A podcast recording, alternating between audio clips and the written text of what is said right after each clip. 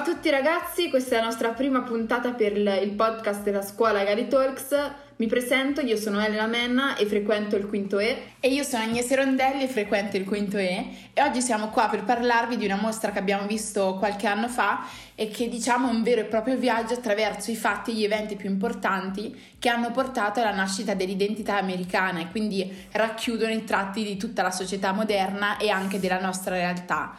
Io credo che un po' tutti ci immaginiamo un po' l'America come un'affascinantissima terra piena di grandi promesse e grandi grattacieli, no?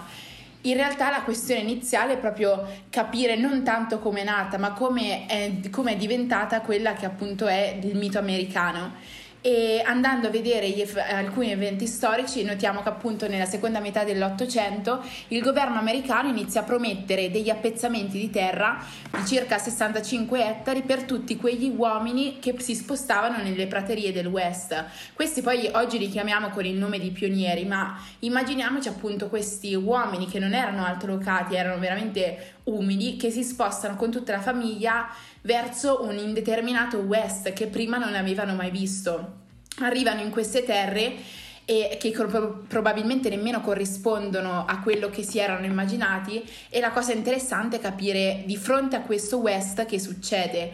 Per fortuna abbiamo un po' di testimonianze di questi pionieri e una di queste dice così Nessuna solitudine può eguagliare la desolazione della prateria nell'ombra notturna.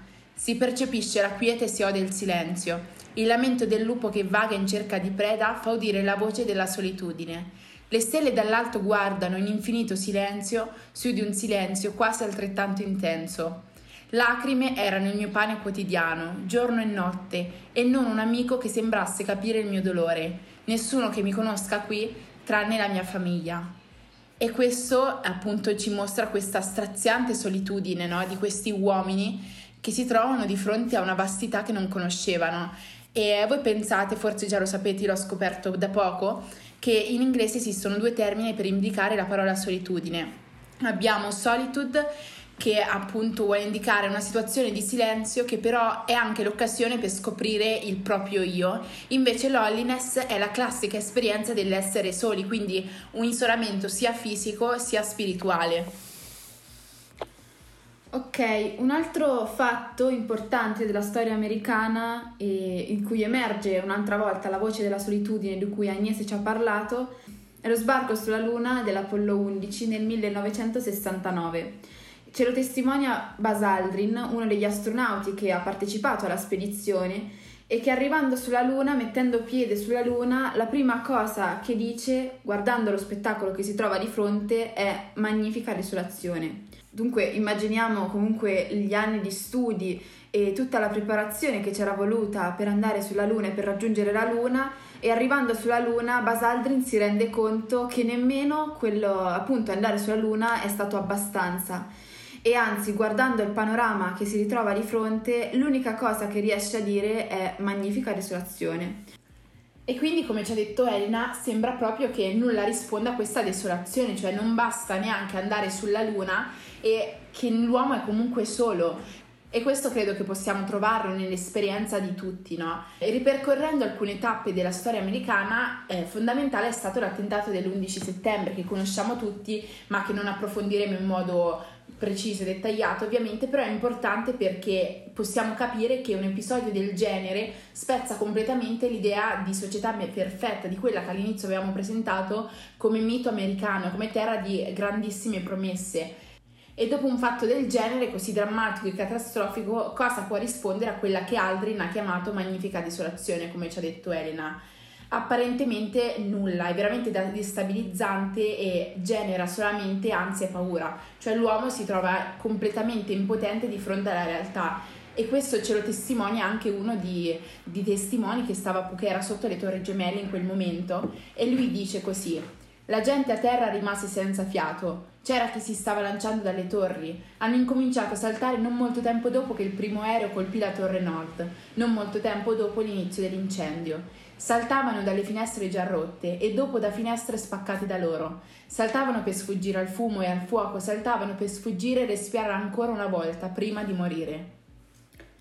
Dunque, a questo punto l'uomo, convinto che nulla veramente possa rispondere di fronte alla voce della solitudine, di fronte all'ansia e all'angoscia generati dalla realtà che non corrisponde ai nostri piani, si chiude in una bolla, in quelle che gli americani chiamano le comfort zone, ovvero una, una bolla vera e propria all'interno del quale c'è solamente l'uomo e la realtà apparentemente non può entrare, la realtà quella scomoda, quella ruvida, quella appunto destabilizzante.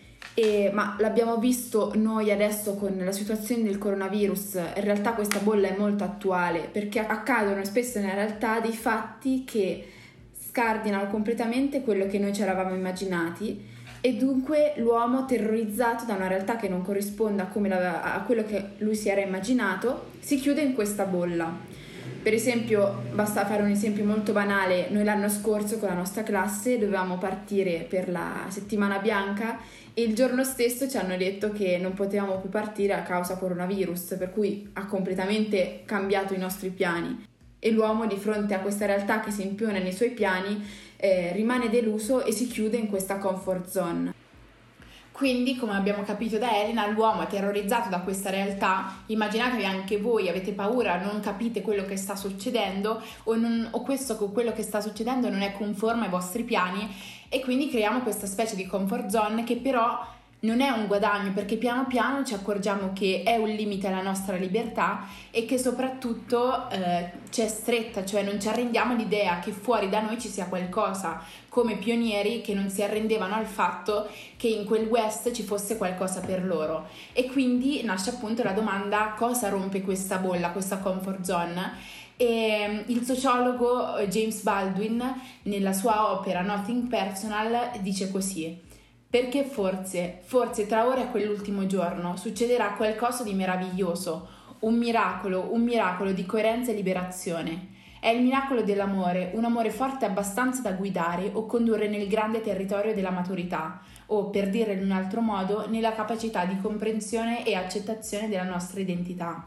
Per cui emerge dal, dall'opera di Baldwin che forse probabilmente l'unica cosa in grado di portarci fuori dalla bolla che ci siamo costruiti perché la realtà era scomoda, era difficile, è un rapporto, ma un rapporto particolare, cioè un rapporto con qualcuno che è in grado di aiutarmi e quindi aiutare te, aiutare Agnese nel cammino di, dell'accettazione della realtà, di ciò che è intorno e non al contrario censurare quello che uno ha davanti. E per concludere, io Agnese abbiamo pensato di lasciarvi con una poesia che a noi ha particolarmente colpito e che adesso Agnese ve la leggerà.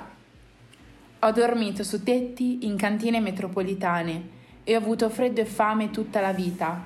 Ho sentito che nessun fuoco mi avrebbe mai scaldato e nessun abbraccio mi avrebbe mai stretto. Ma mio Dio, in quelle tenebre, che fuoco potente bruciava! in quell'oscurità di stupro e degrado, di schiuma che cola leggera e foschia di sangue, in tutto quel terrore d'abbandono, un'anima viva si muoveva e si rifiutava di morire.